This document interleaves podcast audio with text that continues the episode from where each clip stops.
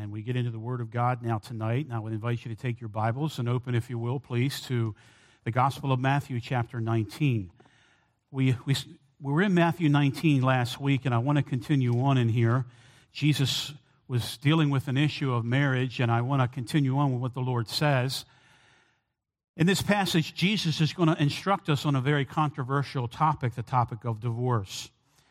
Now, why does our Lord, what does our Lord say about this? This is the question that we want to deal with. And let me just give you some preliminary thoughts. First of all, Jesus is not trying to put anybody on a guilt trip about divorce. I think whenever this topic is addressed, it has a tendency to cause some to be very uncomfortable because we know that divorce has touched the lives of many, many people.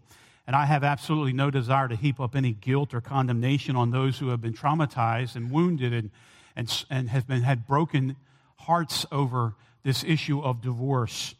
In fact, what I want you to know is that there's life after divorce, and the grace of God can overcome all things.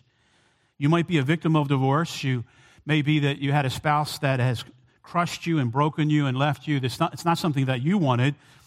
You're divorced not by your own choice, it was out of your control. Or perhaps before you became a Christian, uh, you were uh, divorced, and now if you had to do it all over again, you wouldn't do that, but it's in the past. Just remember what the scripture says if any man be in Christ, he is a new creature. Old things are passed away. Behold, all things become new. Or it may be that you made a mistake in divorcing in the past as a Christian, perhaps because you didn't know the scripture, perhaps because you were not mature in Christ. You can't undo the past, but you can learn from your mistakes. And just remember, there is forgiveness with God, and there is His grace that covers it. Just go forward from here on and obey God and put Him first. Just remember the promise of the Old Testament that God is able to make up the years that the locust has eaten. And the reason I say this is because it seems like in certain circles in the church in America, you could be forgiven for every sin, it seems like, except the sin of divorce. But I want you to know that there's life after divorce. There's no such thing as a second class citizen in the kingdom of God. We're all sinners. We've all fallen short. We are all in need of God's grace in our life. We all come from a dysfunctional family, all of us. There's not a person here that is any better than any of us. We are all children of Adam, and we all suffer from the same problem of sin. Now, we already saw here where Jesus is seeking to uphold the biblical standard of marriage.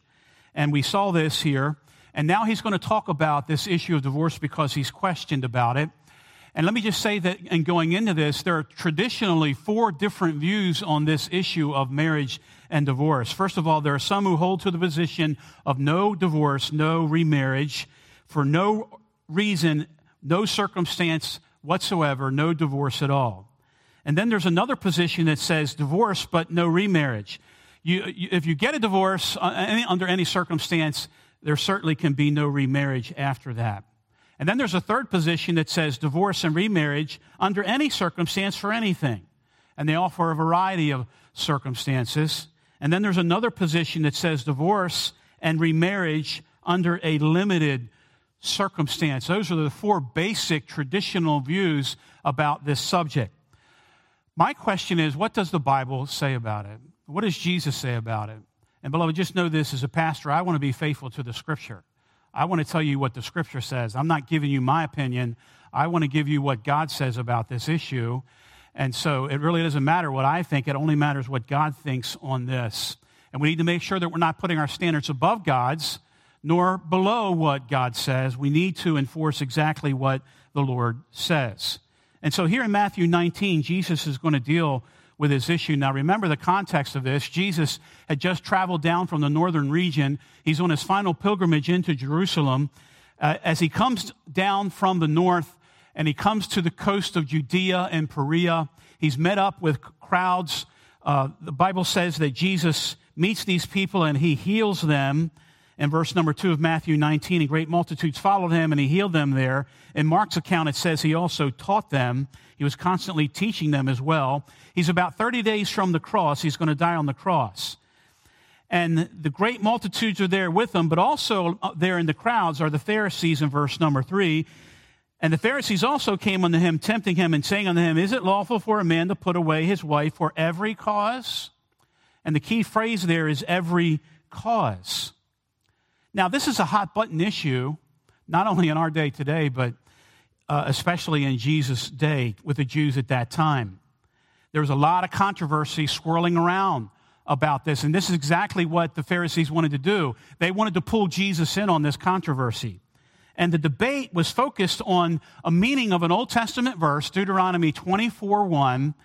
And let me just read you that verse. When a man has taken a wife and married her, and it come to pass that she find no favor in his eyes, because he has found some uncleanness in her, then let him write her a bill of divorcement and it, give it in her hand and send her out of his house. Now, the controversy is how that verse there is interpreted. There are two predominating views held by rabbis at that time. First of all, there's the extremely conservative view. This was held by a rabbi, a very famous rabbi in Jesus' day named Rabbi Shammai, and he taught that divorce was never permissible. He held to the letter of the law. He had a very narrow, hardline view, and that view was very unpopular among the Jews in Jesus' day.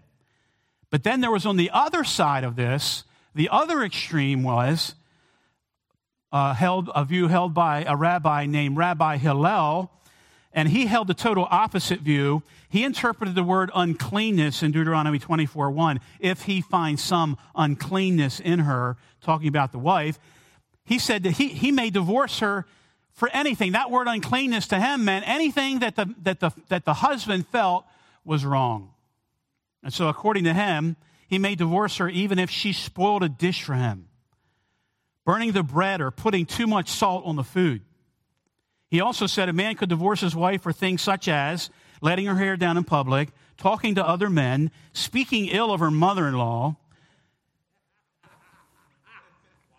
Some of you, some of you look guilty out there. Um, if she was infertile and couldn't bear children, any of those things the esteemed Rabbi Akiba, who belonged to the Hillel school of thought, he later added on another one. He said this even if he found another fairer than she, he could divorce his wife. So a man could divorce his wife for the most superficial, silly reason there is. Now, needless to say, this was the popular view among Jesus' day, and this was the one that was embraced by most men of the day, and the view that was embraced by the Pharisees. Now, the Pharisees had already heard Jesus mention something about divorce. They remember what he said in the Sermon on the Mount in Matthew chapter 5. They thought that maybe Jesus took this hardline view and they wanted to really impale Jesus on the horns of a dilemma. And so that's why they even came and asked him this question. Uh, they wanted to turn the crowd against Jesus because he was gaining in popularity. And there's another thing to think about here. The Pharisees also knew very well where they were at that moment. They were in a region called Perea. This was under the rule of Herod Antipas. Who was he? He was the son of Herod the Great. He was the Herod that put John the Baptist to death. Why did he put John the Baptist to death? Because John the Baptist uh, condemned him for his divorce, or for him luring away his brother's wife, divorcing his wife, and remarrying his brother's wife. Uh, he seduced his brother Philip's wife, and she divorced him, and she married Herod Antipas. And John the Baptist came preaching about that. And as a result, Herod put him in jail and then had his head cut off. And so they come asking Jesus this question, hoping that, you know, Jesus would uh, uh, endanger himself with his answer and that Herod would do the same thing to Jesus that he did to John the Baptist. And so they were, they were trying to tempt Jesus. That's why it says in verse 3 they came unto him, tempting him. Now, in response to the question that they asked Jesus, what he does is he doesn't line up with either school. He doesn't go back to any rabbinical tradition. And I, we, we looked at this last week, if you were with me. What does Jesus do? He goes all the way back to the beginning of the Old Testament, and he just simply explains and emphasizes God's design for marriage. He talks about the creation of marriage. And we don't have to belabor this because we already dealt with it last week. He quotes from Genesis 1 27. He talks about the participants of marriage, male and female, that God created. A, mar- a marriage is between a man and a woman. He talks about the partnership of marriage. It's not good for man to be alone. And the gift that God gave to Adam was a woman. And so womanhood was one of the greatest gifts that God ever gave man. He talked about the pattern of marriage, that it's a man and a woman for all of life. And then he talked about also the priority of marriage, that, you know, let a man leave his father and mother and then cleave unto his wife. That's the product of marriage, a strong bond of cleaving together. And he talked about the permanence of marriage in verse 6 when he said, Wherefore, what God has joined together, let not man put asunder. But now we're going to move on because Jesus now is going to clear up some confusion on this issue of divorce. Look at verse number, um, verse number seven. Then they said unto him, Why did Moses then command to give a writing of divorcement and to put her away? Now, again, the men in Jesus' day sought to justify divorce by using the Old Testament law, just like people do today by twisting the scripture. And they knew that Jesus uh, used Deuteronomy 24, 1 to 4, to say that a man, um, and excuse me, Jesus knew that they used Deuteronomy 24, 1 to 4 to say that a man could get divorced. And that's why they're asking the question in verse 7 why did Moses then command to write a, a writing of divorce and to put her away? And so they're saying, Jesus, you don't agree with Moses. Moses in the Old Testament commanded a divorce and for a man to put his wife away for uncleanness. They were trying to put Jesus against Moses. Now, the key thing to understand in verse number seven is the word command. Notice where they said that in verse seven. Why did Moses then command to give a writing of divorce? Well, there's several things I want you to notice. In fact, why don't you go back to Deuteronomy 24 and let's look at it. Hold your place in Matthew 19. We're going to come back. But let's look at Deuteronomy 24 and look at verses 1 to 4, the, ver- the very verse that they're referring to. And the question I want you to ask yourself as you're looking at this is this Is this a command from Moses? Is it a command? That's what the Pharisees said. Look at verse 1. When a man had taken a wife and married her, and it come to pass that she find no favor in his eyes, because he had found some uncleanness in her, then let him write a, her a bill of divorcement and give it in her hand and send her out of his house. And when she is departed out of his house, she may go and be another man's wife. And if the latter husband hate her and write her a bill of divorcement and give it in her hand and send her out of his house, or if the latter husband die, which took her to be his wife, her former husband, which sent her away, may not take her again to be his wife after that she is defiled. Now, what I want you to notice about this section here is that there's only one command in here, and it's not with reference to divorce. Verses 1 to 3 are what we could call, these are what Hebrew scholars call protasis clauses, or we could say conditional clauses, or even simplify it even more. These are if clauses. If this happens, if this happens, if this happens. So you have a series of if clauses. If this happens, if this happens, if, if, if, if, if. These are not commands, these are clauses. So we could translate it like this If a man has taken a wife, and if it come to pass that he find uh, she find no favor in his eyes, and he finds some uncleanness in her. And if he write her a bill of divorcement and give it in her hand, if when she is departed out of his house, she may go and be another man's, and if the latter husband hate her and write her a bill of divorcement, or, and if the latter husband die, which he took to be his wife, all of those are if, if, if clauses now, here's the main clause, and here's where we come to the command in verse number four, where it says this Her former husband, which sent her, here's the command, may not take her again to wife. That's the only command in this whole passage here. So, this is not a command about divorce, it's a command about what? Remarriage. If you do this, you can't remarry her. Now, the problem with the Pharisees of Jesus' day is they don't see these verses as if clauses, they see them as a command.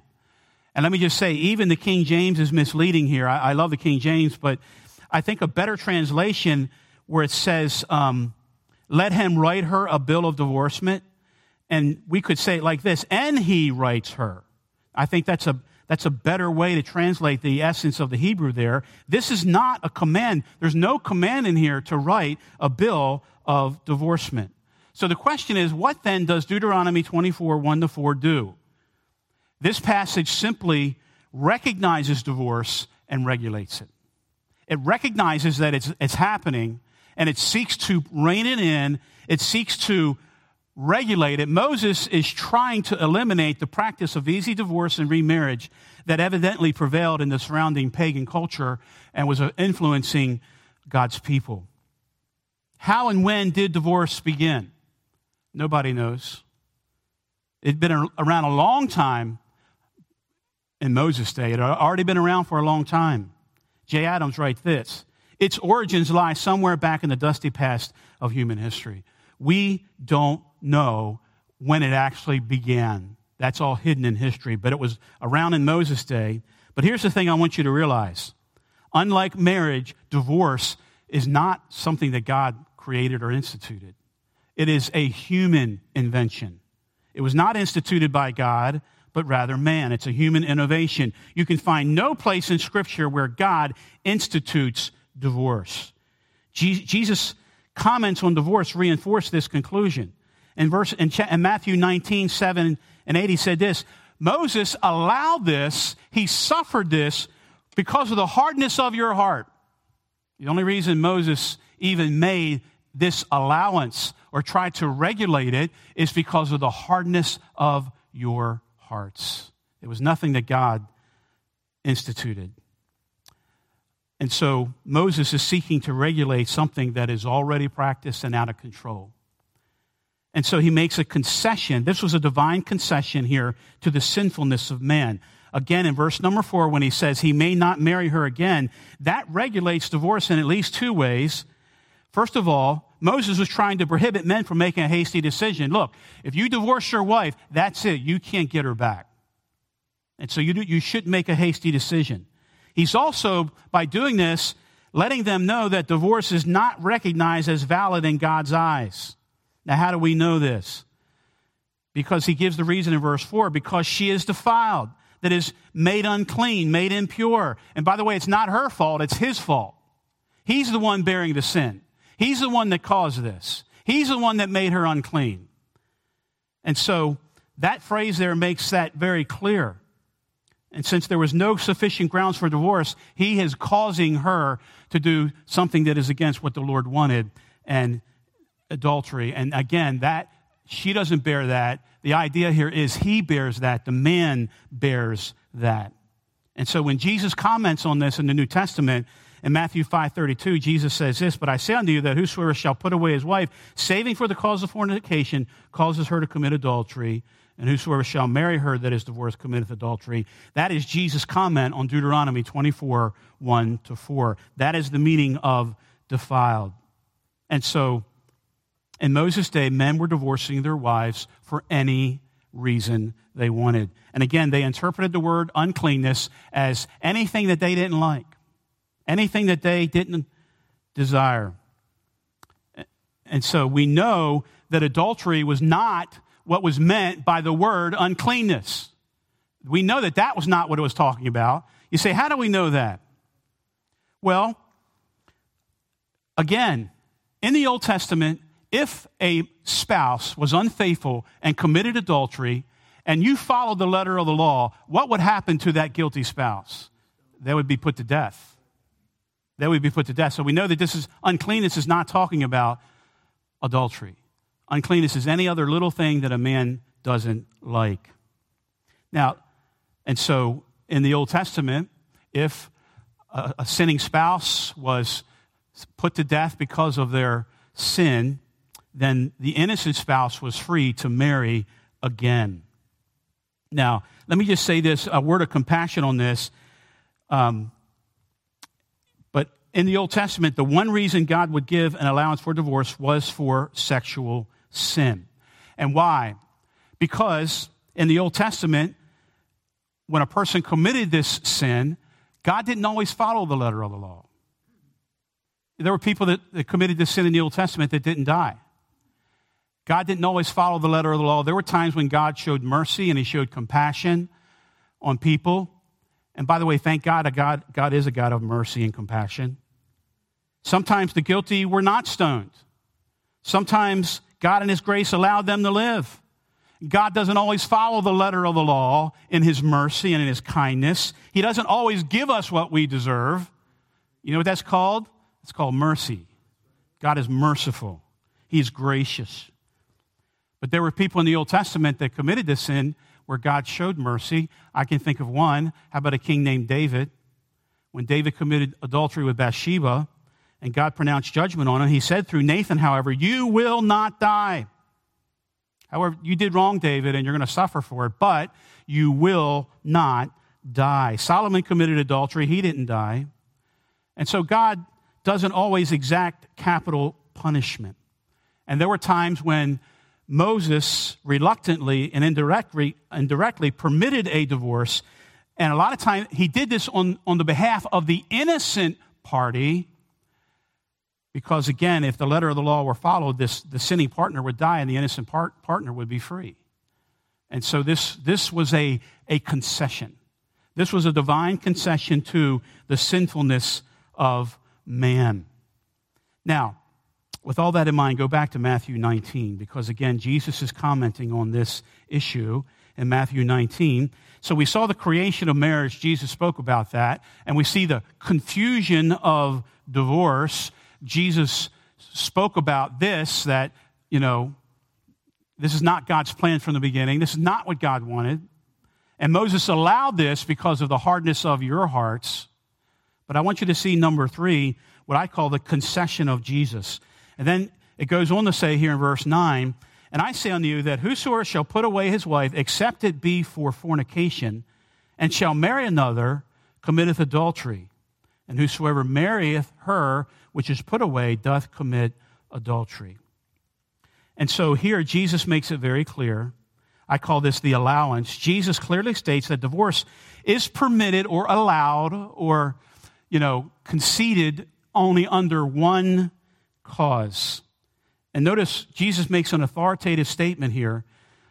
I say unto you, that's the voice of authority. That's, he, he's the Son of God, he's God.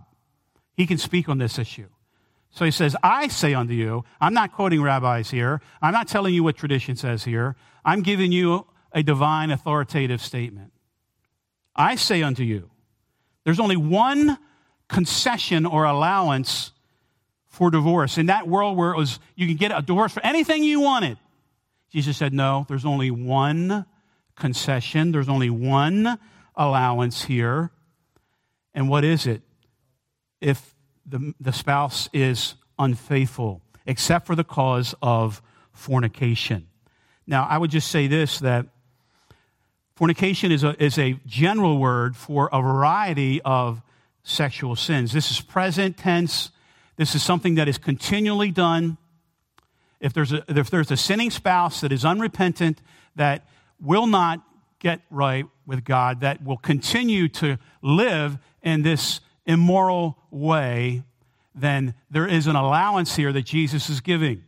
Now, let me just be quick to qualify and say in a marriage relationship, whenever there is this kind of unfaithfulness, the best thing that could ever happen in a situation like that is that there be forgiveness and there be reconciliation. And that's what you should strive for in every situation like this. And you say, well, man, you know, how bad can it get? You know, I, I have you know, in the years that I have pastored, I have had to deal with this issue uh, several times. I'll just give you one illustration. In a, another church I pastored, a very large church down south, a woman came to me one time for counsel, and she basically told me the story of her husband, who was a man who traveled a lot, how that she found out that he was living a double life. When he was home, he was, she was married to him, and they had a, what she thought was a good relationship, but he was away during the days of the week. He actually had a woman that he had bought a house for, that he lived with. They weren't married, and through her, he fought, there was a child. And she found out about this, and she was completely devastated. When she came to me, she was just absolutely devastated. She didn't know what to do. And I, asked her, can you please get your husband, bring him in? I got to talk to both of you. We got we to try to reconcile this. And you say, man, how do you reconcile a situation like that? Well, let me just tell you that I'm going to give you all the details, but after months and months and months of counseling, I could tell you that they were able to reconcile their marriage and work it out. And, and I, I can just tell you this that that was years ago. One Sunday morning here at Grace, they showed up here in church, here at Grace, and I saw them. And of course, they were smiling at me. And I afterwards pulled them aside and I said, How's it going? And they said, Great. God has healed our marriage, God has brought it back together. And, we, and we're, we're grateful for what God has done. So I can tell you, friend, the best outcome to anything like this is for there to be forgiveness, for there to be repentance, for there to be reconciliation, so that that relationship can continue on. Unfortunately, however, they don't all turn out like that. There are times when the one spouse will not repent. They will not do right before God. And the innocent spouse wants to continue on, they want to, but finally they realize that it's not going to happen. And in a case like that, Jesus says, if, you know, except for the cause of fornication, that allowance is made there for that situation. Now, there may be people that hear me say this and say, well, that's just not right. I don't think that's true in the scripture. Well, let me just give you a little more something to think about. I think this is the right view. And uh, go, go back in the Old Testament, look in Jeremiah chapter 2, and I want to show you something here. Just an illustration of, of this whole thing. Look in Jeremiah chapter 2, and I want you to see verse 1 and 2. Now, here God is speaking to his prophet Jeremiah and God is portraying himself as a relation, having a relationship with Israel. Israel was God's bride. Look in chapter 2, verse 1. Moreover, the word of the Lord came to me, saying, Go and cry in the ears of Jerusalem, saying, Thus saith the Lord, I remember thee, the kindness of thy youth, the love of thine espousals, when thou wentest after me in the wilderness, in a land that was not sown. And here God is remembering the early days with Israel, the time when they were espoused together. Uh, uh, we could say at Mount Sinai, Israel entered into a covenant relationship with God. That's exactly what a marriage is. It's a covenant relationship. And Israel made vows to God, and God made vows to Israel. And so this is pictured as a marriage. But here God begins to lament. Look in verse number four. Hear ye the word of the Lord, O house of Jacob, and all the house of Israel. Thus saith the Lord, What iniquities have your fathers found in me, that they are gone far from me, and have walked after vanity? and are become vain. So now Israel is playing the harlot against God. Look in verse 20 of chapter 2. For of old time I have broken thy yoke and burst thy bands, and thou sayest, I will not transgress. That is, they're saying, Oh, we're not going to transgress. Yeah, we're going we're going to do right. When upon every high hill and under every green tree thou wanderest playing the harlot. Yeah, God says, yeah, you tell me with your mouth that you're going to be faithful, but you go up on the every, uh, every hill and every green tree. What was he talking about there? He's talking about the high places where the people of Israel would go and they would engage in gross idolatry. You, you can tell me all you want to that you're going to do right, but you're playing the harlot, God says. And then look in chapter 3 and, and look down at verse number six. The Lord said unto me also in the days of Josiah the king, Hast thou seen that which backsliding Israel has done? She has gone up under every high mountain, under every green tree, and there hath played the harlot. And I said, after she had done all these things, Turn thou unto me, but she returned not. Look down at verse number eight. And I saw when for all the causes whereby backsliding Israel committed adultery, I had put her away and given her a bill of divorce. So, what did God finally say? I've had enough. I've given you enough opportunities to repent. You've, you said with your mouth that you would, but you continue in this way. And so God says, Here's what I'm going to do I'm going to, I'm going to give you a bill of divorcement. I'm going to divorce you. We're, we're done. God got a divorce and he writes a bill of divorcement. Now, again, we understand here this is a metaphor. We understand that God is comparing adultery to idolatry. That's the idea there, that's the parallel. And some people would point that out and say, oh, you know, God didn't really get a divorce. This is a metaphor. But the question you would have to ask yourself is this uh, Would God portray himself as doing something that is sinful and wrong? Would God portray himself as getting a divorce if that was a sin, if that was wrong there? God is using this as an illustration because this was the allowance that God had talked about all the way back in the Old Testament and later Jesus affirms. And so, that's just something to think about on all of this. God Himself wrote a bill of divorcement for a spouse that was continually unfaithful and would not repent. They would not do right. And also, another thing to think about in the Bible Joseph was going to divorce Mary. Remember when Joseph found out she was with child? They were legally married because uh, the Kiddushin stage of, of the Jewish wedding or Jewish marriage had taken place. The contract was signed. They were legally married. He was going to then come and get her and claim her as his bride. And before that happened, he found out that she was going to have a baby. And so that put him in an awkward position. He had several things he could do. He could publicly divorce her, he could publicly shame her or he could privately write a bill of divorce, or he could go ahead and marry her and claim the child as his own. Joseph, didn't know what to do, but the Bible says, in, and finally in Matthew 119, Joseph, her husband, being a just man, not willing to make a public example, was minded to put her away privately. Put away is the official term for divorce. What was Joseph going to do? He was going to divorce her privately. And what does the Bible say about Joseph? Joseph is about to commit a big sin here. Joseph being a just man. Being a just man. This was the option that he was going to choose. And so that's just, again, something to think about. Back to Matthew chapter 19. So Jesus basically then concludes here in verse 9 of chapter 19 that if anyone divorces for any other reason than this one allowance that I am giving, that it is illegitimate. It's wrong. And so, um, and so that's the allowance that Jesus gives there. Now, and by the way, uh, after this in, in Matthew 19, you don't see the Pharisees anymore. They kind of disappear off of the scene here. They're kind of sneak quietly away and uh, their little uh, test for Jesus didn't work. Now, later on, the disciples, when they are alone with Jesus, uh, they, they say this phrase, they say what they say in verse 10. They, they didn't say this with Jesus around all the others. But when they were later alone with Jesus, what was their response to what Jesus had said? Verse number 10 of Matthew 19 His disciples said unto him, If the case of the man be so with his wife, it is not good to, to marry. Lord, if that's the case, man, we shouldn't even marry.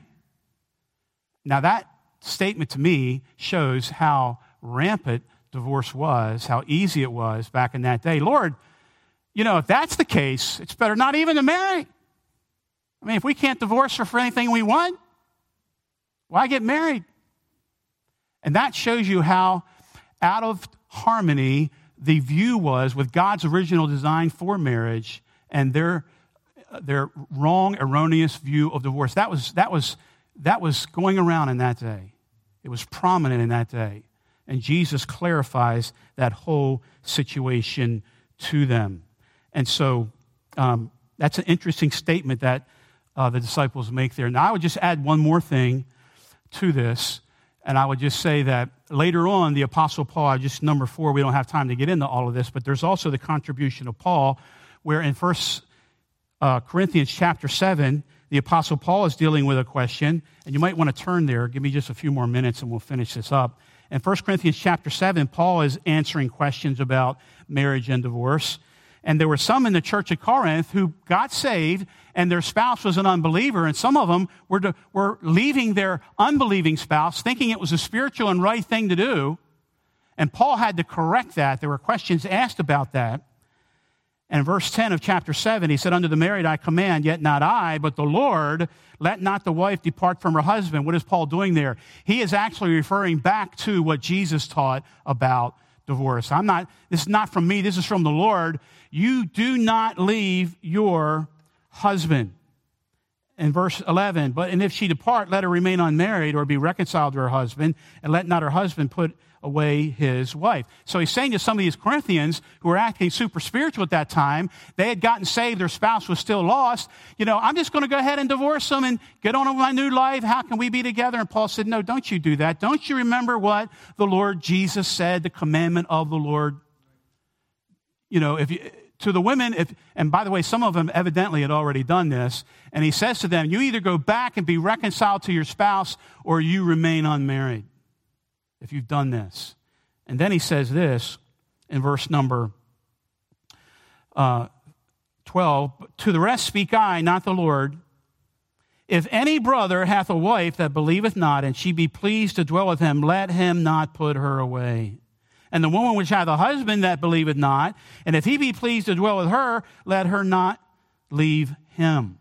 For the unbelieving husband is sanctified by the wife, and the unbelieving wife is sanctified by the husband. Else were your children unclean, but now are they holy.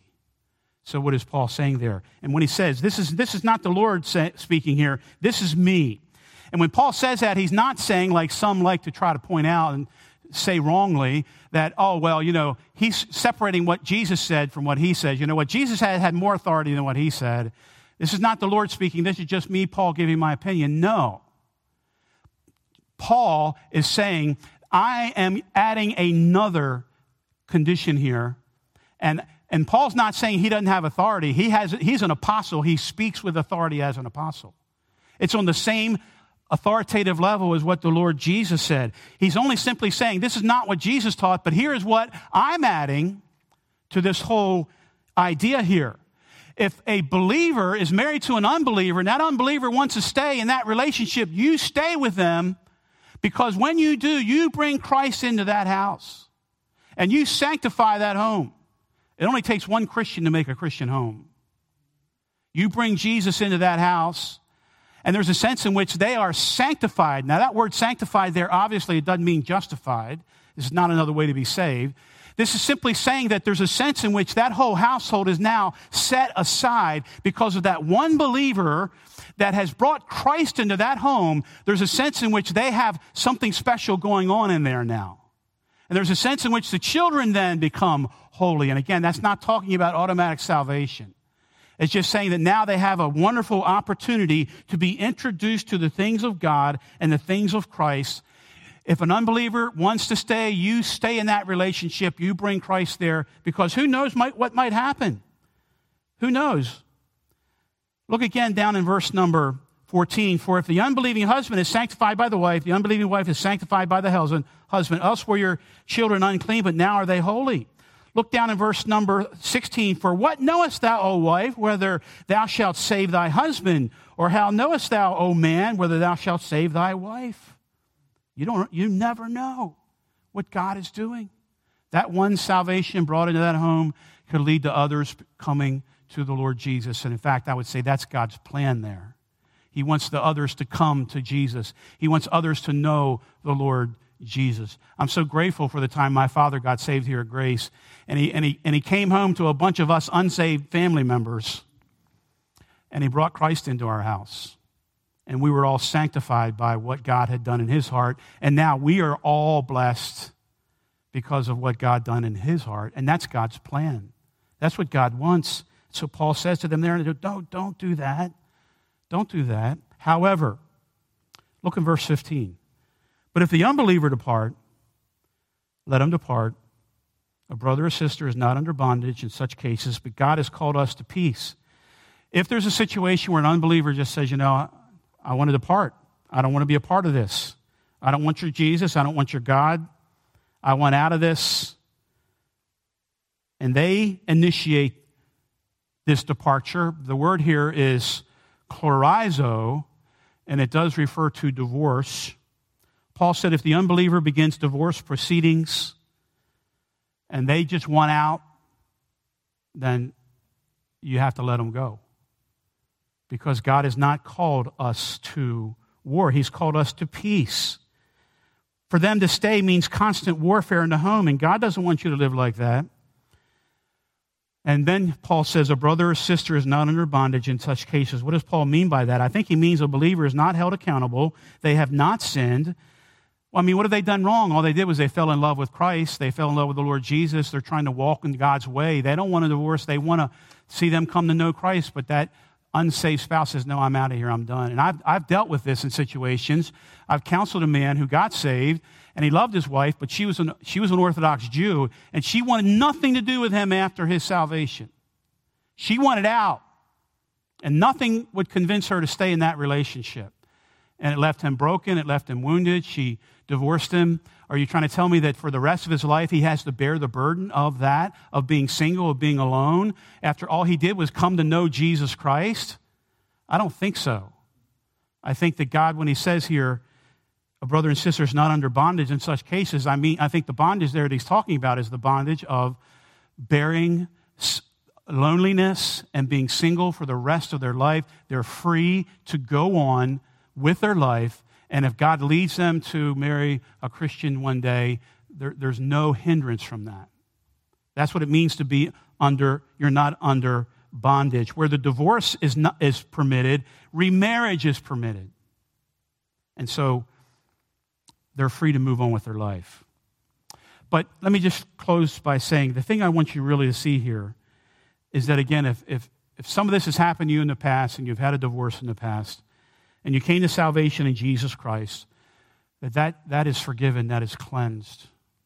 And if we live in a less than perfect world, we live in a world where it's very difficult, it's much less than ideal. And if any of these things have happened to you and you've had to suffer through a divorce, whatever the cause may be, what I want you to know is that you're not a second class citizen in the kingdom of God. God's grace forgives, and you're able to move on, and you're able to walk in God's way and please the Lord. You can't unscramble an egg. All you can do is from this point on, do what is right in the sight of God. Do what is right before the Lord. Look in chapter 7 of 1 Corinthians. Look at verse 24. I'll close with this. Brethren, let every man, wherein he is called, therein abide with God. What does Paul mean by that? The principle is wherever salvation finds you, whatever condition you're in when you're saved, now just go from there. Walk with God from there, whatever that condition might be. Let every, let every man wherein he is called therein abide with God. And you can move on, and you can see the grace of God in your life, and you can see God do many, many mighty things. His grace will work. I remember uh, one time I was in Uganda, Africa, doing a pastor's conference, and I had a, a Q&A session with them. And during that session, a question came up about marital status of someone who practiced polygamy. Here's a man who has several wives. He came to know Jesus as his Savior. What is he going to do? Okay, pick one. I mean, what do you do in a situation like that? And that was a question that was posed to me. Person practices polygamy and then they get saved. What do they do from there? We know God's ideal for marriage is one man, one woman for life. Should he divorce all of his wives but one? what if he had children with those other wives? I mean, he's responsible to take care of all of them. And so this question was posed to me, and I simply quoted 1 Corinthians chapter 7, verse 24. Brethren, let every man wherein he is called therein abide with God. You know what he needs to do? This is how salvation found him. This is the situation he was in when he got saved. Now, what he needs to do is he needs to be a good husband to his wives and he needs to be a good father to his children. That's where salvation found him. And that's what he needs to continue on. But he also needs to understand God's ideal for marriage, and that's what he needs to preach. That's what he needs to teach his children. You see, well, that's a less than I. Yeah, I know. Yeah, I know. What is your solution? Let them pick one? Is that your answer to it? I don't think so. If I'd have said that, I would not have gotten out of there alive. So, anyway, may God help us to understand His Word. Let's bow together for prayer.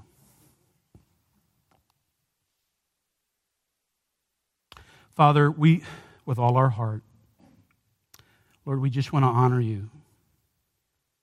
We want to walk in your ways. We want to please you. And Lord, we are a broken people. Lord, we're a sinful people. And all we can boast about is your mercy and your grace, and how your mercy redeems us and forgives us, and how your grace restores us.